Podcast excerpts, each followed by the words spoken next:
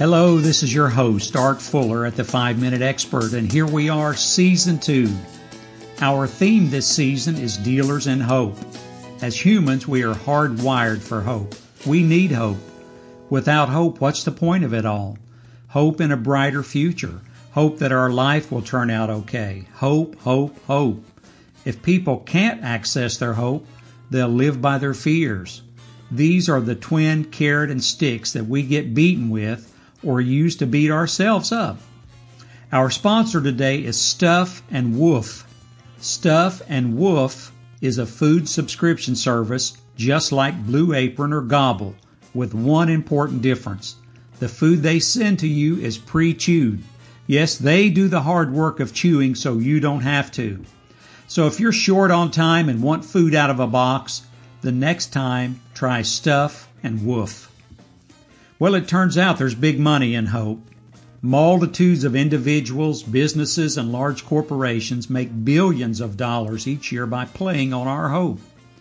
The Bureau of Labor Statistics said that in 2016, fitness and recreational sports brought in over 24 billion with a B in revenue. Not too shabby. Here's a formula I will return to many times over the coming weeks.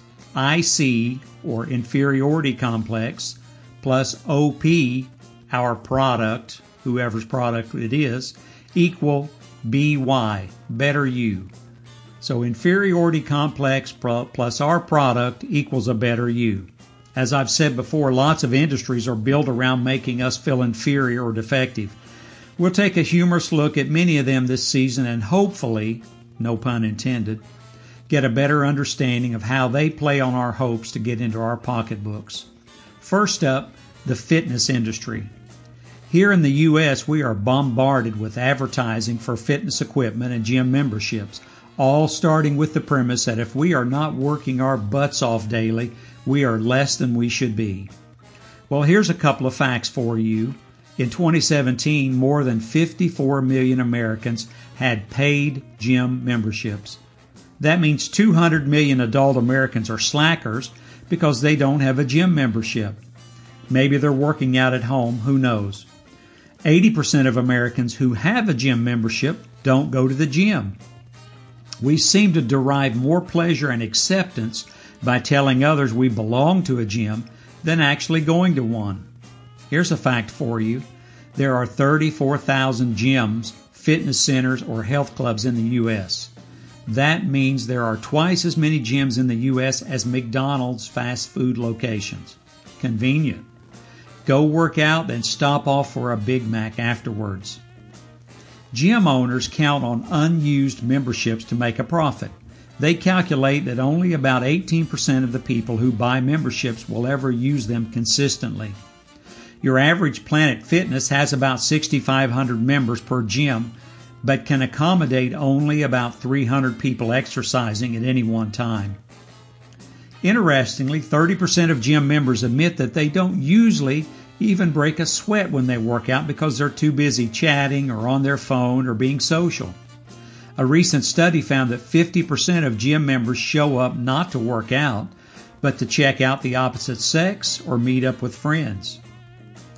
Health clubs use some psychological tactics to keep us as members or to sign up new members. For instance, they are usually always planned out with the cardio equipment like treadmills, elliptical trainers, etc., right in the front of the building, displayed in a big window. You see people sweating like pigs, yet all they're doing is riding a bike or walking a treadmill. Easy stuff. Anybody could do it. Even you, you schlub.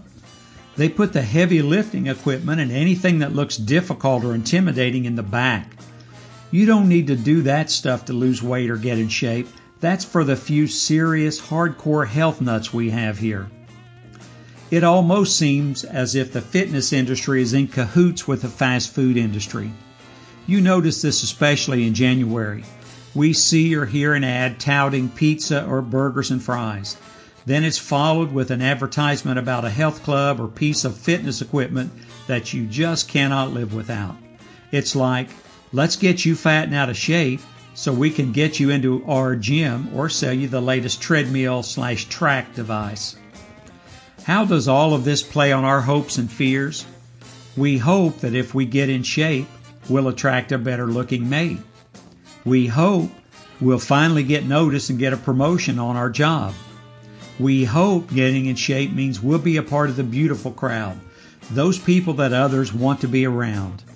We hope people won't judge us as being a fat, unimportant slob whose thoughts and opinions are meaningless. When playing to our hope doesn't work, the fitness industry will beat us with the fear stick. If you don't get in shape, you'll end up ugly, alone, and in a dead end job. And who wants that? So do something for yourself today. Join a health club. And it's not important whether you go or not. What's important is that you join today. Is there a need for fitness? Sure. The Centers for Disease Control found almost 70% of Americans over the age of 20 are overweight, including 35% that are considered obese. We're probably the most out of shape nation on earth overall. But if you do decide to get in shape, do it because you see the need for it, not because of some fitness ad you saw on late night TV. Now, in keeping with our new season, we're trying something new on the show. Instead of reading listener emails, we have actually solicited input from listeners about this week's topic. We call this segment Comments from the Peanut Gallery. So Larry has made a few calls, and here's what he came up with. Jane in Hoboken, New Jersey commented when asked what she thinks about the fitness industry. I think they are a sad bunch of people. I'm a plus size model, and I've had more than my share of fat shaming from skinny anorexic types who spend every waking hour at the gym. I say if I want to sit around and eat a box of donuts or a bag of Doritos while watching reruns of old Hallmark movies, it's my business and nobody else's and I don't care to see an ad for some watch-em-attract machine making me feel inferior because I'm not a size 2. So folks, there you have it. A comment from the Peanut Gallery on the fitness industry. Well, that's all we have time for today.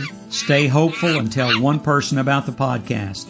You'll feel better about yourself for doing it.